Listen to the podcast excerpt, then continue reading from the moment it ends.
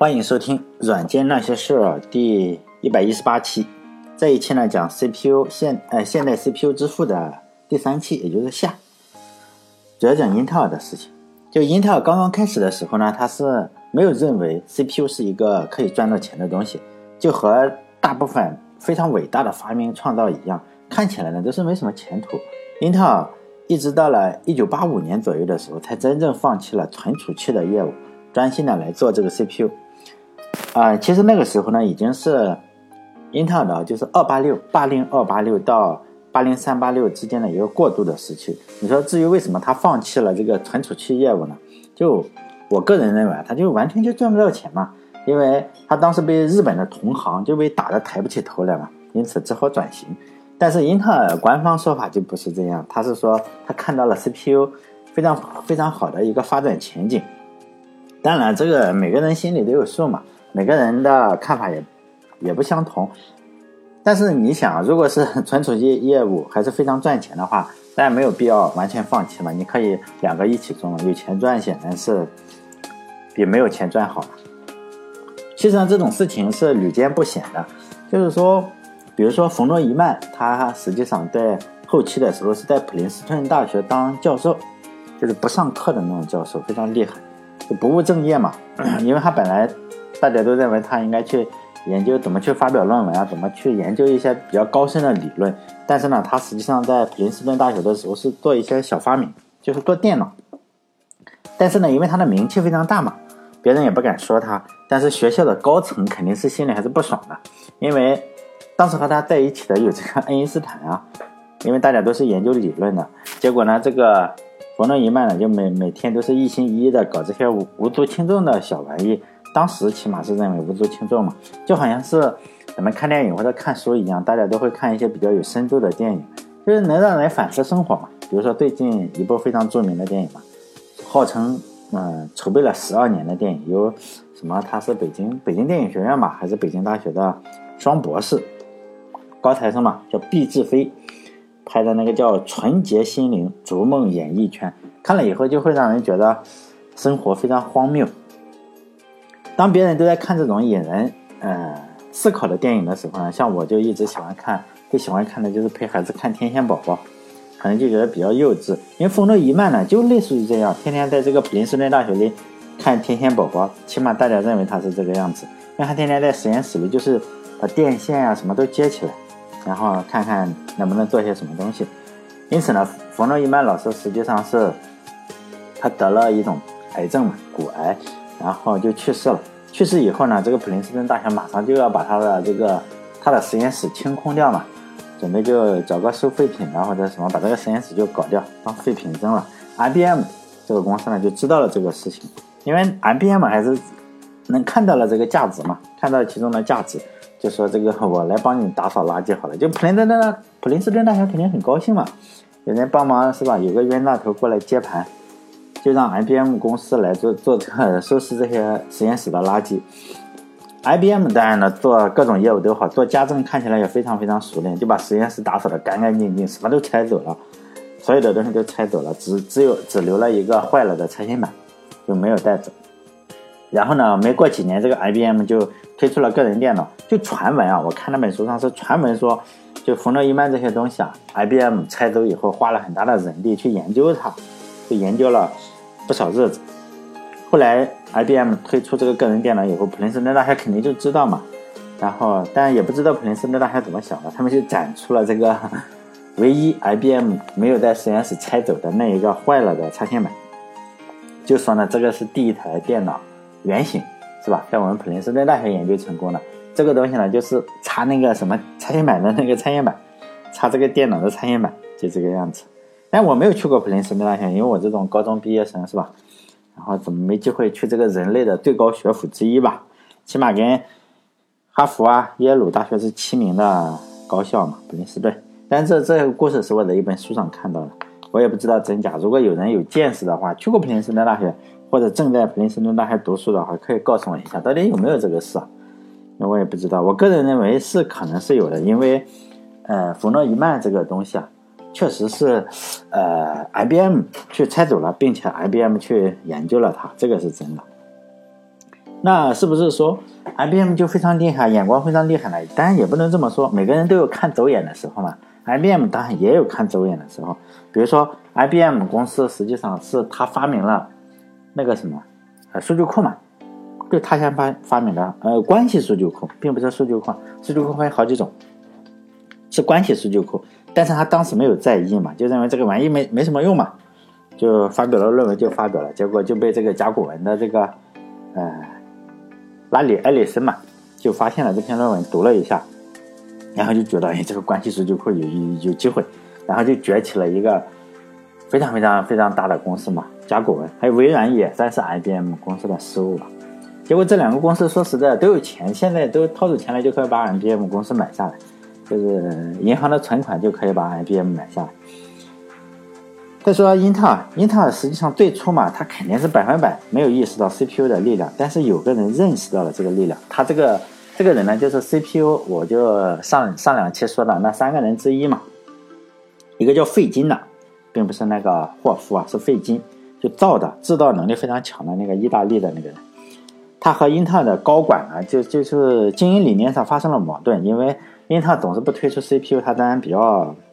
不高兴嘛，就出去自己做了一家公司，专门造这个 CPU 来卖，这个公司的名字呢叫 Zilog，嗯，这个公司说实在可以在呃。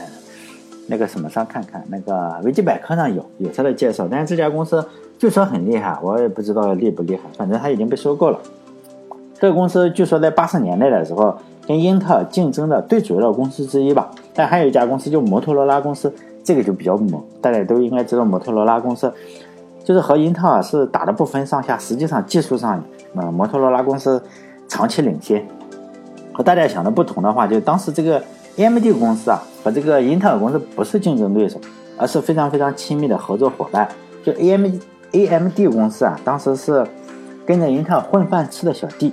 但以后有机会再说这个 A M D 公司，这个公司也非常非常的好。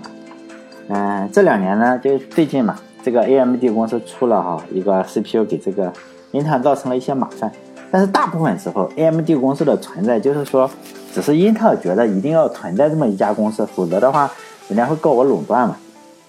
说实在的，如果英特尔想弄死这个 AMD 公司，就说我要收购了哈，这大部分时候就分分钟就收购了，比可能比踩死一只蚂蚁还要简单。他之所以不这么弄，我认为他就是说留着它嘛，起码就说有竞争对手，不会被人告反垄断。就在英特尔称王的这个过程中呢，和摩托罗拉就是把摩托罗拉打败是非常非常重要的事件，因为。摩托罗拉现在已经被中国的公司嘛，就联想被中国的联想公司已经收购了。现在摩托罗拉说起来已经是中国品牌了，是吧？就好像是呃 那个那个哎，也是联想收购的那个 IBM 是吧？哎，联想公司真厉害。就这家公司的呃摩托罗拉公司也有非常非常辉煌的历史。就是如果咱们看这个电影的话。看电影的话，经常看二战时期的电影，总会比如说这个，呃，诺曼底登陆或者什么，总会看到有一个人背这个包嘛，背这个包，然后上面有两根天线或者一根天线，然后可以通话。就那个东西啊，就是摩托罗拉的主打产品。就这个东西，呃，说实在的，它的距离是非常非常短的。比如说在海岸线上，非常平地的这种地方，就是一千五百米，不会太远，就是一公里多。呃，如果在山上或者树林里，就是有一些那个遮挡物比较多的，那三百米、五百米非常非常短，就是说它这个传输距离非常短。像前段时间我不好几年前，我忘了看了哪个抗日神剧，就是它也是这个东西嘛，摩托罗拉这个东西，然后接上电话就打嘛，打好几百公里之外的地方去，好像我们玩手机一样，这个就非常扯。实际上它的传输距离是非常短的，不会说。啊，我从这个这个呃，是从我老家打电话到北京或者打电话到南京，不可能的，那个没有这个技术。嗯，但是就是说，呃，这个我们这里拍电视剧，有时候这个编剧可能不太懂，就觉得哎，这个东西可能好像打电话一样，实际上那个传输距离是非常短的。就是呃，摩托罗拉这个通信，呃，从那个年代啊，就是通讯公司嘛，呃，后来他家在这个模拟信号时代，就是说。他是没什么争议的，最强者就是最强者。大家应该知道有一个电话叫大哥大嘛，是吧？大哥大就是，呃，像砖头一样的一个大哥大。我觉得，呃，摩托罗拉公司还有个毛病，就是中国咱们不是说叫富不过三代吧？但是在中国可能这个不太不太准，是吧？人家可能富三十代，但是在呃摩托罗拉这个公司还是挺准的。就摩托罗拉是个什么公司呢？它是个家族产业，它的 CEO 都是高尔文，就是说第一代传给儿子，又传给儿子，就这样传到第三代的时候，他已经是什么叫是叫高尔文？高尔基是写书的是吧？应该是高尔文，高尔文三代。就是说，富家子弟嘛，受教育非常非常的好，就这种人。但这种人呢，水平肯定可能是比我们大部分人要高，因为他受的教育非常好嘛，肯定是名校，这个私人教师可能是各方面都比普通人好。但这就相当于说，你让中国队来跟咱们校队去踢，可能问题不大，因为我们校队可能就是说拼命去跟他打平啊，或者是输一两个球，跟中国队可能就这样，中国队输的可能性不大，平的可能性比较大，跟校队踢嘛。但是呢，你一旦是出了国门，比如说你要面对的是另一个国家队，比如说日本队、韩国队，如果你运气好的话，还能碰上阿根廷啊、西班牙这种球队，那一般碰不到，人家不会跟你踢。但是还是会跟日本队或者韩国队这种、伊朗队这种去踢，但基本上就完蛋嘛，一踢就输。就是这个 高文三世情况，就像中国队这个样子，就是说呢，比普通人是强，富家子弟教育好，从小含着个金金汤匙出生。但是他的对手是什么呢？就是摩尔、比尔盖茨、乔布斯这种，这种人显然就不是省油的灯嘛，一个一个都不是省油的灯。就是说，弄死这个高尔文肯定是问题不大。因此呢，你会看到摩托罗拉在整个竞争过程中没有什么抵抗的，非常高冷，非常高冷的就输了，就摩托罗拉就非常快的投降了。其实摩托罗拉当时在手机有三个三个领域都是。响当当的人物，第一个是手机，手机这个不用讲，你看看从二战时期一直到模拟手机，大哥大，一下子把人拍死了，那个好几斤重。当然我我也只是在电视上看过，没有见过真的什么样子。还有就是在 CPU，CPU 它实际上长期压制着英特尔，技术上压制着英特尔。还有另外一个是 DSP，就是每一个呃手机里都有一个 DSP 芯片嘛。这三个领域都是非常厉害的，都是顶尖高手。但是呢，结果手机就被诺基亚干掉了。呃，进入数字时代以后，这个摩托罗拉就被诺基亚弄死了。手机方面，CPU 呢，结果被技术不如它的英特尔给弄死了。然后 DSP 芯片呢，就让德州仪器啊，还有高通这些公司给超越了，也弄死了。因此，一个好牌就打成了这个样，真是。好像斗地主的时候，你拿到了王炸，摩托罗拉就拿到了王炸，最后没跑，就这么个样子。就摩托罗拉公司是实际上它是世界上第一个研发出三十二位 CPU 的这个公司，因为当时英特尔没有这个实力。其实，在十六位上，如果说十六位的话，它领先摩托罗呃领先英特尔更多，它比英特尔提前两年就发布了十六位的 CPU，叫六八零零零。为什么叫这个东西啊？就是说上面集成了六万八千个呃晶体管嘛，比英特尔。发布的第一款的 CPU 要多得多，多五倍。两年之后发发布的这个英特尔，两年之后啊，又才发布了八零八六，性能只达到了就是说两年前的摩托罗拉的呃公司发布的那个六八零零零的五分之一。因此，当时像苹果公司啊这样的公司，就是他们是长期使用摩托罗拉的 CPU 的，而且当时工作站也有很多使用摩托罗拉的 CPU，因为当时确实。比这个英特尔是要靠谱一下，靠谱一些啊。但是技术上的领先，并不是说，呃，你在市场上就领先，很多都不是这个样子的。因为老百姓不懂，就英特尔技术上不领先，但是市场上领先，这跟英特尔家的这个营销水平高是有非常非常重要的关系。因为英特尔家是有很多的营销天才，其中有一个营销，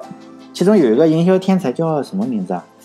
我知道他的名字，但我不知道怎么翻译。可能叫麦肯纳吧，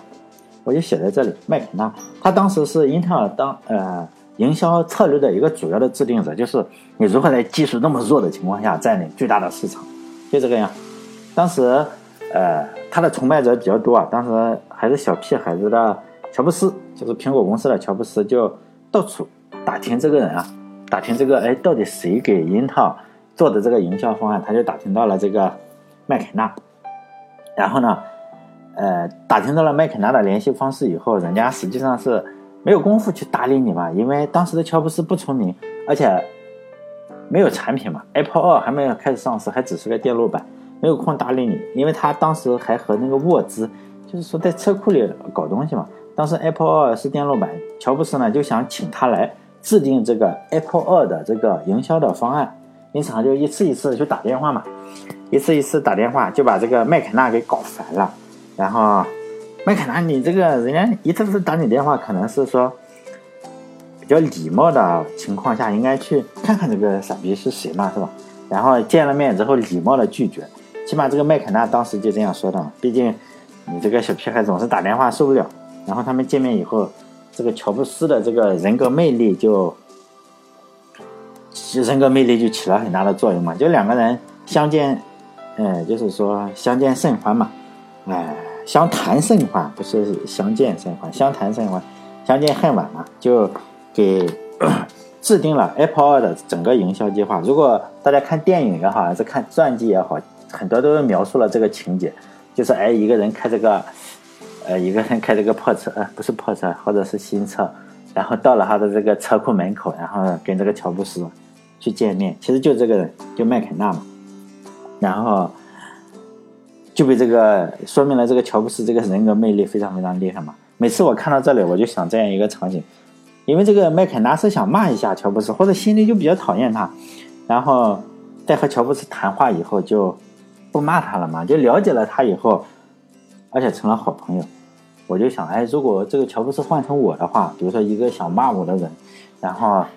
开着车到我这里来跟我谈话，然后了解了我以后，我想他也许也不想骂我了，是吧？肯定很有可能是想直接打我了。讲到这里，我就再跑个题，因为我经常讲那些大人物嘛，虽然我是小人物，但是我就讲这些大人物。比如说讲 Java 的时候，有个人，有些人就会说，哎，你是不是 Java 的粉丝啊？Java 语言的粉丝。我讲乔布斯的时候。有有些人就会来问我说：“哎，你你这个是不是果粉？”其实并不是这样，我大概对什么东西都不是特别特别狂热，除了足球能够让我熬夜，我还是喜欢比较看喜欢看足球。哎，如果欧冠的话，我会熬夜到两点四十五看，凌晨两点四十五开始看，看完之后洗洗脸上班，那那那在班上睡觉。除了足球还能让我熬夜，像这些。苹果的发布会啊，或者安卓的发布会，谷歌不是每年都有发布会嘛？微软的发布会啊，其实我都是看重播，或者是看快进，我很少看完它。但有些听众就是说，我在电台里经常表示出一些，呃，叫什么相互矛盾的观点嘛？可能一会儿说，我说我还比较喜欢安卓啊，比较喜欢谷歌，然后有可能有时候我说，哎呀，这个安卓还是比较讨厌。可能会有这种情况，就觉得，哎，你这个是不是叫，嗯，这是叫什么人格分裂是吧？因为人格分裂就会这种症状嘛，你这个不统一嘛，一会儿看好人工智能，一会儿又不看好人工智能，一会儿说谷歌很厉害，一会儿又说谷歌好像也比较恶，就这样。因为 这种症状呢，其实用我国伟大的，呃，唐朝的一个诗人的一句诗嘛，就可以解释一下，因为他写过这样一首诗嘛，李白写过叫做。撸前淫如魔，撸后圣如佛嘛。因为凡人都是如此，有时候观点的转变也并不是说我自己能决定的。有时候可能，比如说我录稿子的时候是撸前或者是撸后，不知道的，这个观点就发生改变了嘛。因为我这个立场是非常不坚定的，嗯，所以有时候大家听到了互相矛盾的观点，也就觉得哎，笑笑一笑就算了。因为我没有办法像共产党员一样，是吧？共产党员一样，立场非常非常的坚定。因为李说到李白，我就想起了一个事情。李白是个非常非常大的、非常伟大的浪漫主义诗人嘛，他的很多诗我都非常喜欢。一个非常非常深情的诗人，他把自己深爱的女人和孩子都写进了自己的诗里，流传千古嘛。就是这句诗嘛，叫“日照香炉生紫烟”。但是你可能不，我们都不知道杜甫的老婆是谁，杜甫的老婆是谁。也不知道白居易的老婆叫什么，是吧？当然不知道，因为他没有没有把自己的老婆孩子写进诗里嘛。千百年之后，李白人家写了，所以呢，我们知道他的老婆叫赵香炉嘛。如果学计算机的话，我们应该知道 CPU 分为精简指令集和复杂指令集，就这样。当时摩托罗拉呢是在精简指令集这个阵营，英特尔呢是在这个复杂指令集这个阵营，所以这会。产生一个非常非常诡异的事情，就是说，所有的学术界啊都非常的看好这个经典指令集，因为，呃，如果当年摩托罗拉经营得当的话，我认为工作站和苹果电脑起码站稳脚跟，问题肯定是不大。但是呢，就是自己不行嘛。而且当时学术界非常非常看好这个经典指令集，呃，英特尔甚至在八十年代末的时候动摇了，他也推出了一款经典指令集的 CPU，叫八零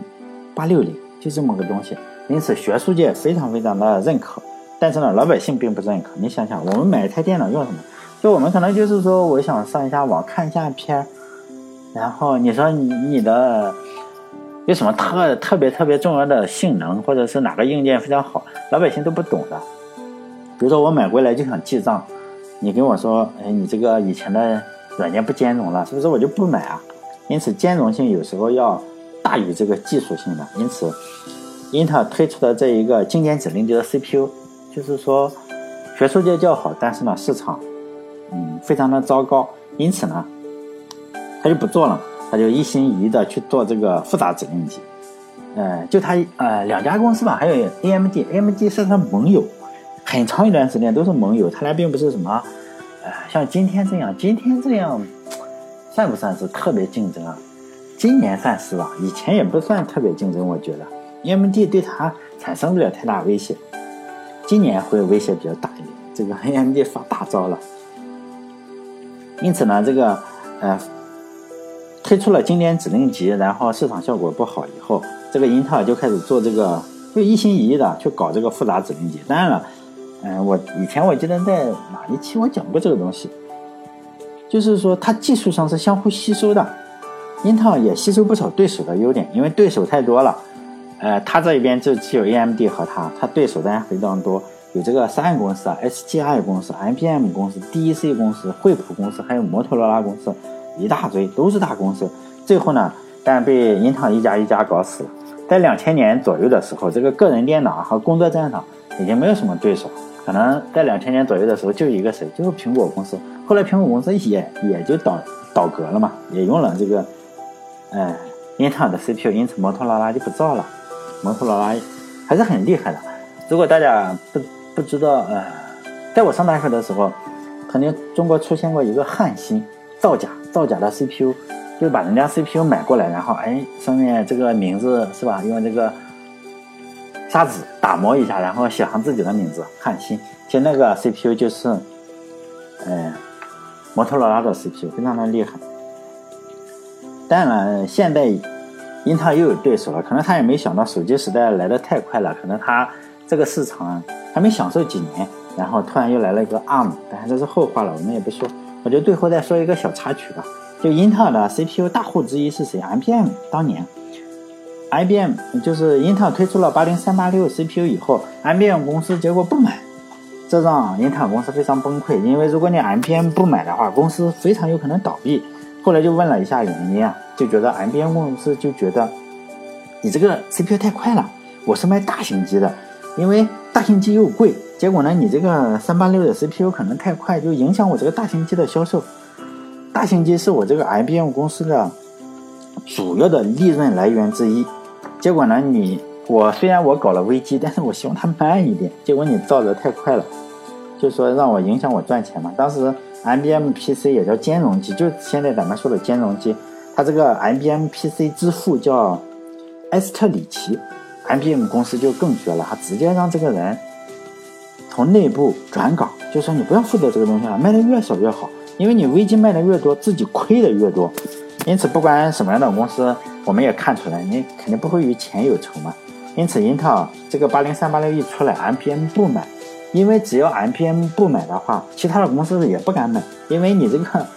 我们造的 PC 叫兼容机，兼容谁就兼容 MPM，人家都不买，你这个是没法卖嘛。这时候就出来了一个毛头小伙子，一个刚刚成立两三年的公司。他当然他根本不把 IBM 放在眼里，就是初生牛犊不怕虎嘛。这个公司叫康博，他在这个啊英特尔推出了八零三八六以后，马上就推出了以八零三八六为基础的一个 PC，因此获得了巨大的利润。然后，这个公司到至今为止还是进入世界五百强最快的公司，就是说我刚刚从零开始建立到进入五百强，就用了四年多，比微软也快，比苹果也快。就是 IBM 突然发现，哎，这个东西竟然被一家不知道从哪里冒出来的公司要打败的时候，再回来要干这个康博的时候，已经太晚了嘛，因为它速度太快，四年多就成了五百强，因此也没什么机会了。但后来这个公司又被惠普公司收购了，这个以后。如果有机会再讲，还是蛮蛮有意思的。因此，IBM 公司实际上它一手养大了几家公司嘛，其中英特尔和微软都算是还养大了。它这两家公司后来合作了一脚，也就把 IBM 公司给踢开了，然后组成了温特尔联盟。后来也长期的左右了这个市场 CPU 的市场。这个这一期呢就讲了。主要是讲这些 CPU 的发展的历史，大部分都是在讲英特尔公司，因为英特尔公司就是到今天为止也是一家非常伟大的公司吧。好了，呃，最后再说一下我的微信公众号叫“软件那些事”，六个字啊，“软件那些事”啊，后面还有个儿子了啊，因为我总是发不出来，结果呢，就有人说，哎，我为什么加了一个卖卖东西的、卖微微商的一个店？就是在里面不停的卖东西，那个是五个字，软件那些事。但是这个东西也不好说什么，是吧？因为我发不出来，结果加错了。实际上我不不卖东西，我什么都没得卖，是吧？好了，再见，下一期再见。